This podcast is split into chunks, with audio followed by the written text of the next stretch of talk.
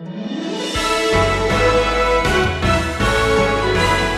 today's lesson, King David is on the hunt for relatives of his enemy, King Saul, but not for the reason you might think.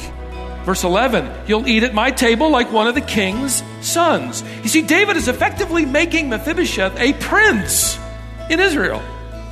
He is effectively including him as a member of the family of the king. This is grace. But as many as received him, Jesus, to them he gave the right to be called children of God.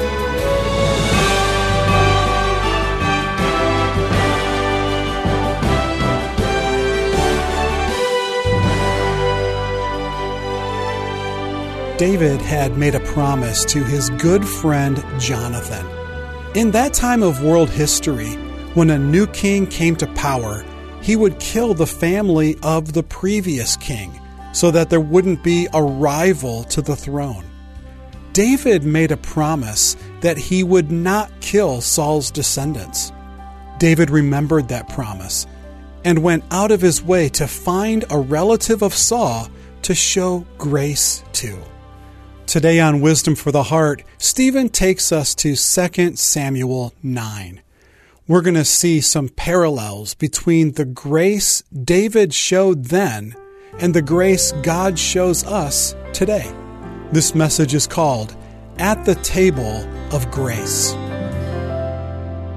Two years ago, the Associated Press ran a moving story about unwanted girls in the region of Mumbai, India. In fact, at birth, their parents or grandparents had given them a, a, common name, really more a word than a name, a name that sort of said it all, though. More than 280 girls in this particular region had been given the name Nakusa or Nakisha, and it means literally unwanted.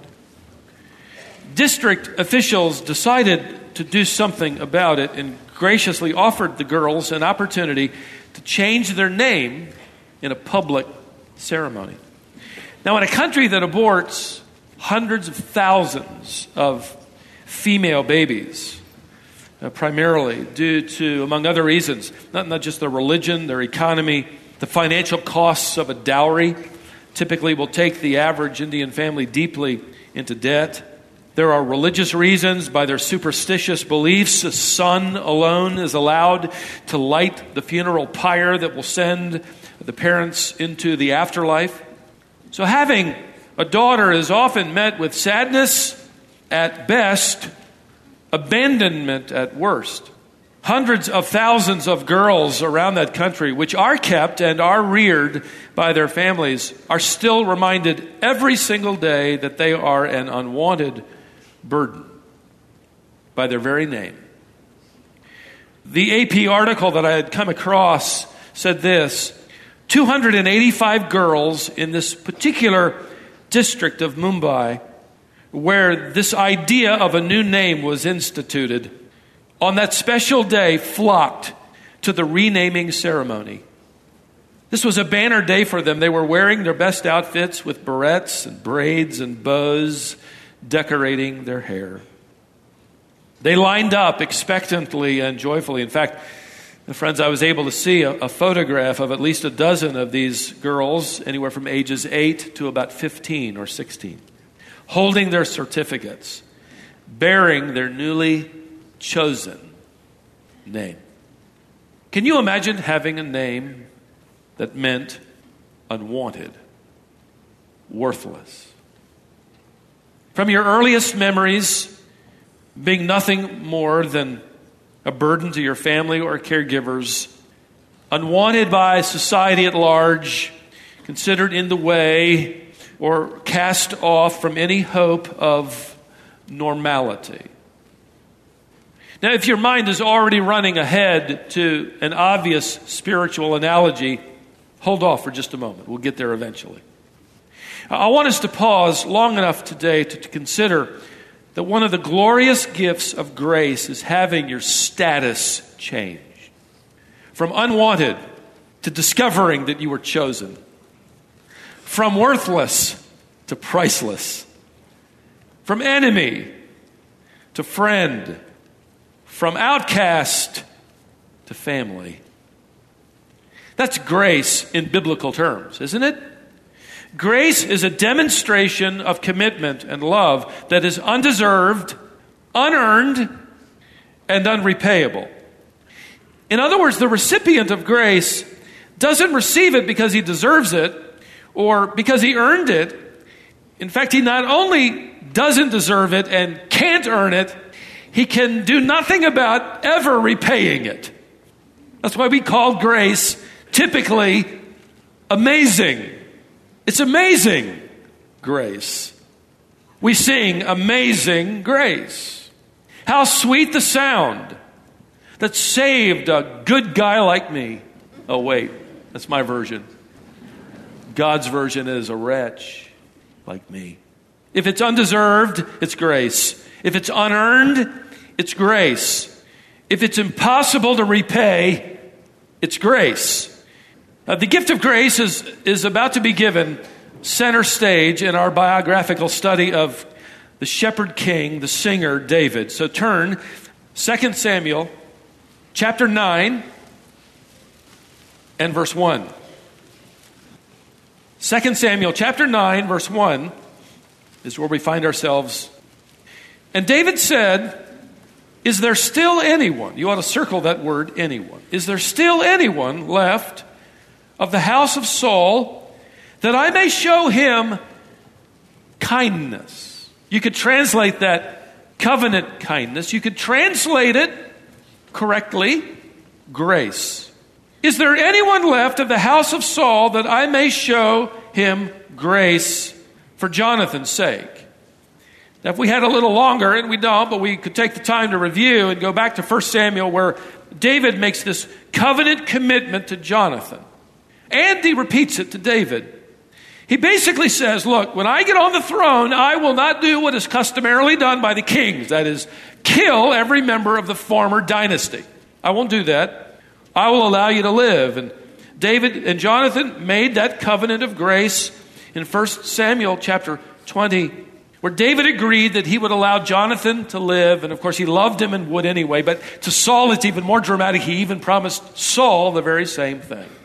But then, if you remember, Jonathan and Saul were killed in battle in Jezreel.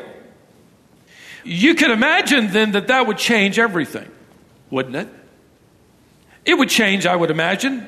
Over time, it's now 15 years between that covenant and where we find ourselves in 2 Samuel chapter 9. David is victorious. In fact, chapter 8 is one victory after another. He's settled into his kingdom. Uh, he is sovereign over a growing empire. He is served by a cabinet and a retinue of, of staff. Now it would be, you would think, every possible moment given over to enjoying, you know, sort of polishing your portrait. I think I'll make a bigger one. Settling back and relaxing. Instead, this is the very time when David recalls this covenant of grace and he wants to act it out. Is there anybody left? I want to show him chesed. That's the word. I want to show him covenant kindness, covenant fidelity grace. In fact, that word chesed or kindness or grace is going to show up three times in this chapter. In verse 1, you could circle it again in verse 3, and again over in verse 7. In fact, in verse 3, it's referred to as the grace or the kindness of God. So this really is nothing more than David demonstrating God in his grace. I made a promise to Jonathan and I now want to demonstrate this covenant of grace. And when I do this, I'll be demonstrating what God does. This chapter is, I believe, David's finest hour. Would you note, in fact, it's worth noting in verse 1 that David does not ask, Is there anyone qualified? Is there anyone worthy? He doesn't ask, Is there anybody left alive from the house of Saul who's deserving? No. Is there anybody who can be the recipient of my grace? And I'm, I'm fairly convinced that this would have surprised David's court, his cabinet, his staff. This wasn't a time when kings looked around to give gifts to undeserving. This is a time when they received gifts from everybody else who were less deserving than the king. And even more importantly, now that his kingdom is secured, why in the world would he do a search to bring someone into his good graces that belonged to his arch rival, that spear throwing, promise breaking King Saul? I mean, things have changed. It's 15 years. Let it go. One author, older and now with the Lord, in fact, Commenting on this text, what came to his mind is something I wasn't aware of, certainly just one more trivia of history, but I thought it would be enlightening as well to you.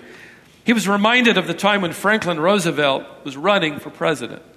This was before term limits, he would serve four terms. This was when he campaigned for his first run at the White House for the presidency. And in this speech in Pittsburgh in 1932, he clearly committed himself to restraining, should he win the office, restraining government spending. You've heard that a few times in your own lifetime, I'm sure. Well, he won the White House. Four years later, he's ready to pull out all the stops. He wins by a landslide again. He is now going to do something unthinkable. He's going to take the country off the gold standard. He's going to allow Congress to regulate economy. He's going to give great power to government. He's going to send the country billions of dollars into debt. And he's got a trouble. He's got a problem though. He had that speech. He had those promises, and so he actually asked his council what he could do to manage an about face without seeming two faced. What should he do about his earlier promise? And the council was straightforward and unapologetic. He was told by his council, deny you ever made that speech in 1932. I, I think that's a good illustration of what could be. If there was ever a time when David could, you know, kind of slide his covenant promise under the royal rugs, it would be now. Who would complain? Times are better than ever. Who's going to even remember? It's 15 years ago. Who would care? Just deny you ever said it. I mean, why muddy the waters by shaking hands with some relative to a king who hated you. But instead, what you have here in verse 1 is you have David ordering a nationwide search for any possible living relative from the house of Saul because of one reason. I want to show that living relative grace. It doesn't take long before they came across a guy farming squatting really on one of King Saul's former estates. Verse 2. Now there was a servant, former staff member, of the house of Saul, whose name was Ziba. And they called him to David, and the king said to him, Are you Ziba? And he said, I am your servant.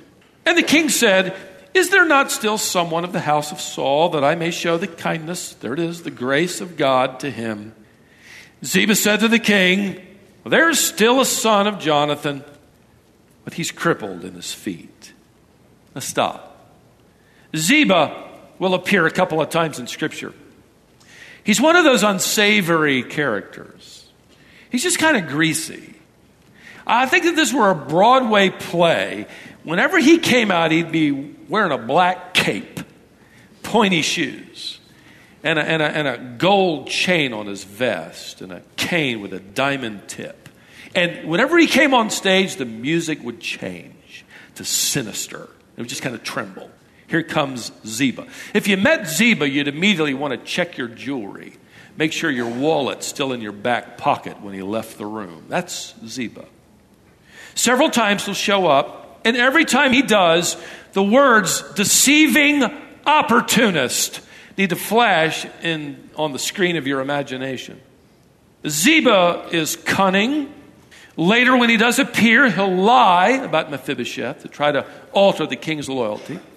And here's where you read in between the lines, which is fascinating to discover then that Ziba has just sort of squirreled away one of Saul's estates and he's living on it.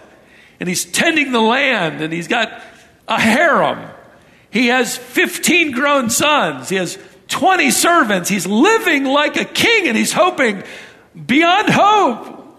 David never finds out. See, when the transition had occurred from Saul's house to David's, Ziba didn't necessarily go to King David and said, Oh, by the way, the land I'm living on and tilling and all that household and all that, that's actually yours, so I just want to hand it over. Oh, he said nothing.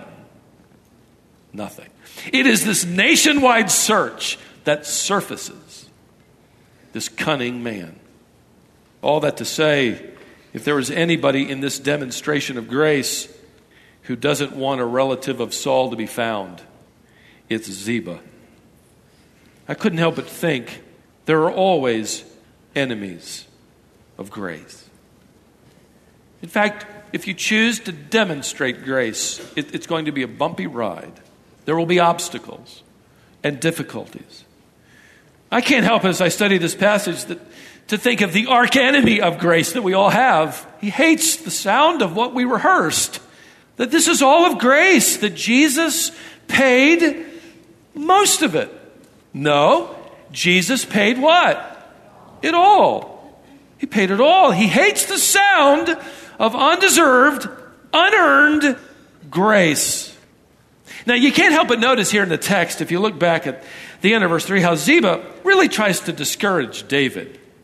He no doubt reluctantly uh, admits, look, there is still a son of Jonathan. Oh, oh, but, but, but he's, he's crippled in his feet. Why throw that in there? Why add that last line? I agree with one Old Testament scholar who wrote he's effectively implying, David, you really ought to think twice on this quest of grace. This guy isn't going to fit the court. He, he's not going to make you look more impressive. He, he really doesn't fit the surroundings of your cedar lined home and your capital city of Jerusalem. David is clearly asked, Look, is there anybody I can give to whom I can give the gift of grace. And this conniving staff member that dates back to the former administration admits that he's living on royal turf and it really belongs to this young man, but, you know, why bother with him, King? Why, why bother with him? He's, oh, I know, he's unworthy. You don't want to mess with him. Besides, he can't do anything for you in return. Listen, the Zibas of the world do not get grace. They just don't get it.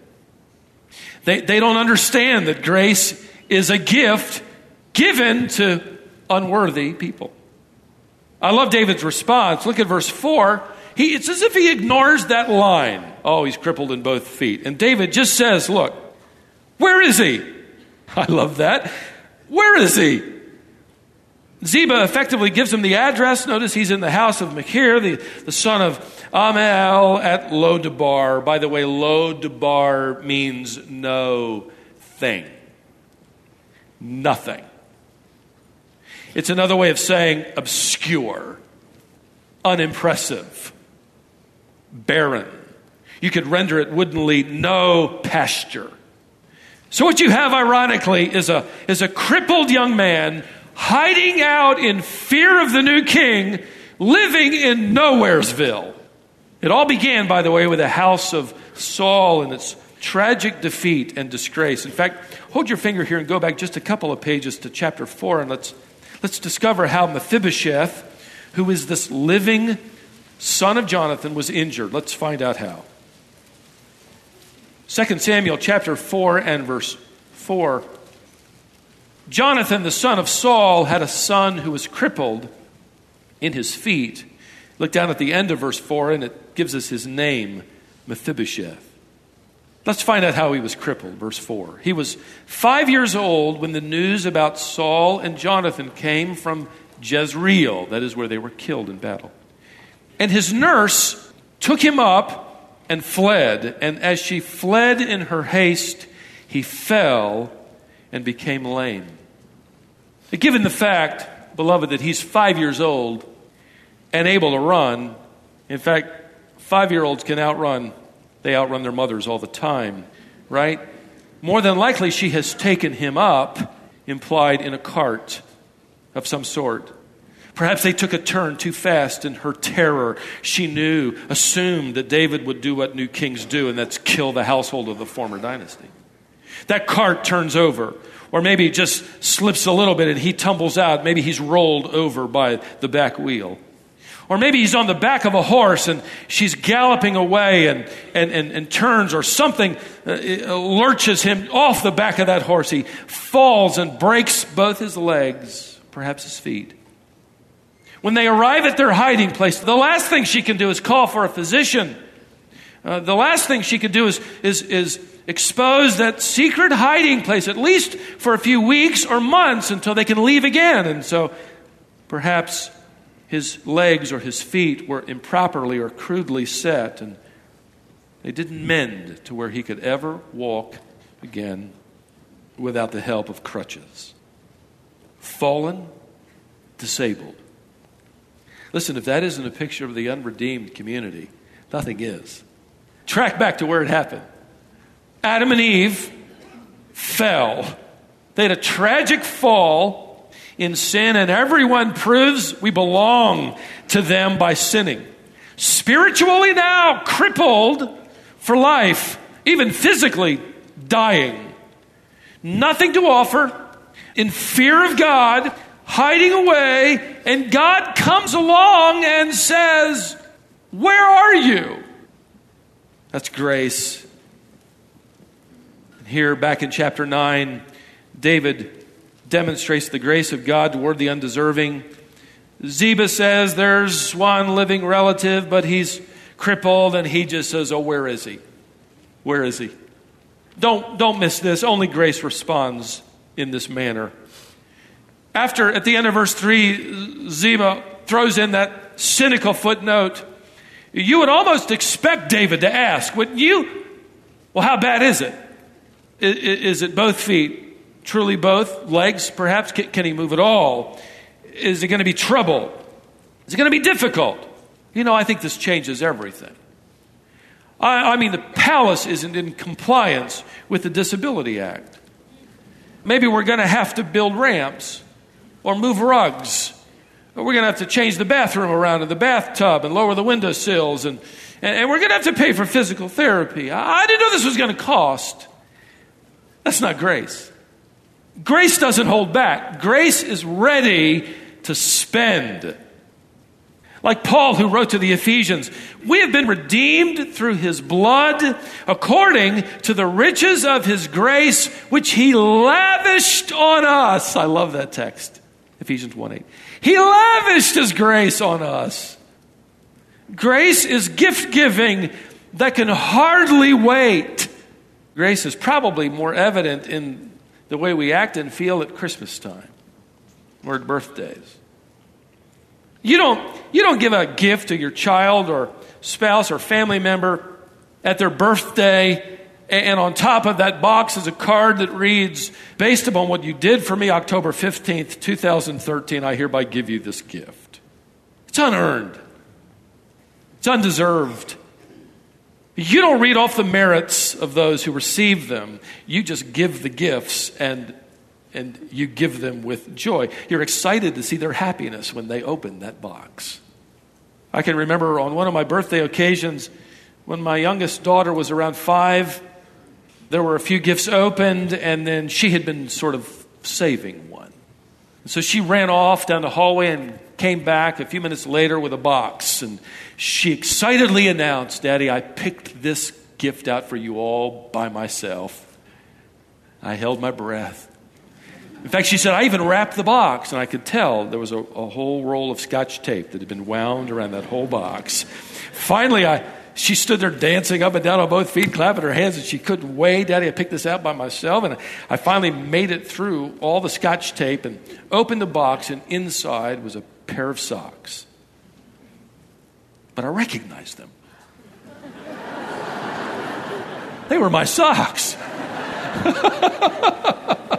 She'd gone shopping in my closet. The good news, it didn't cost any money. I kind of like that idea. She was dancing up, and Daddy, I gave you a gift. I picked it out all by myself. Listen, that's grace. Grace can hardly wait to give. Grace dances up and down on both feet. Grace claps its hands, smiles from ear to ear. Don't give me all the merits and the details. Just tell me where he is. I'm ready to spend. David doesn't wait long. Look at verse 5. And the king sent and brought him from the house of Machir, the son of Ammiel, at Lodabar. And Mephibosheth, the son of Jonathan, son of Saul, came to David. Can you see this in the courtroom? He fell on his face and paid homage, perhaps expecting David to say, Off with his head. And David said, Mephibosheth. And he answered, Behold, I am your servant. And David said, Don't be afraid, for I will show you, here it is, grace, loving kindness, for the sake of your father Jonathan. And I will restore to you all the land of Saul your father, and you shall eat at my table always. And he paid homage. And he said, What is your servant that you should show regard for a dead dog, such as I? He has nothing to offer the king, and we have nothing to offer God. We deserve nothing, had nothing.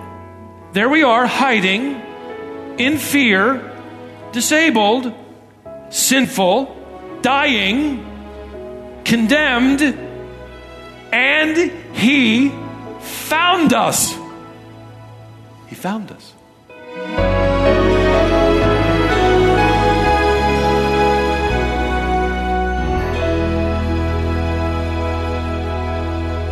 I hope you can see the parallels between the grace that King David demonstrated and the grace God demonstrates toward us.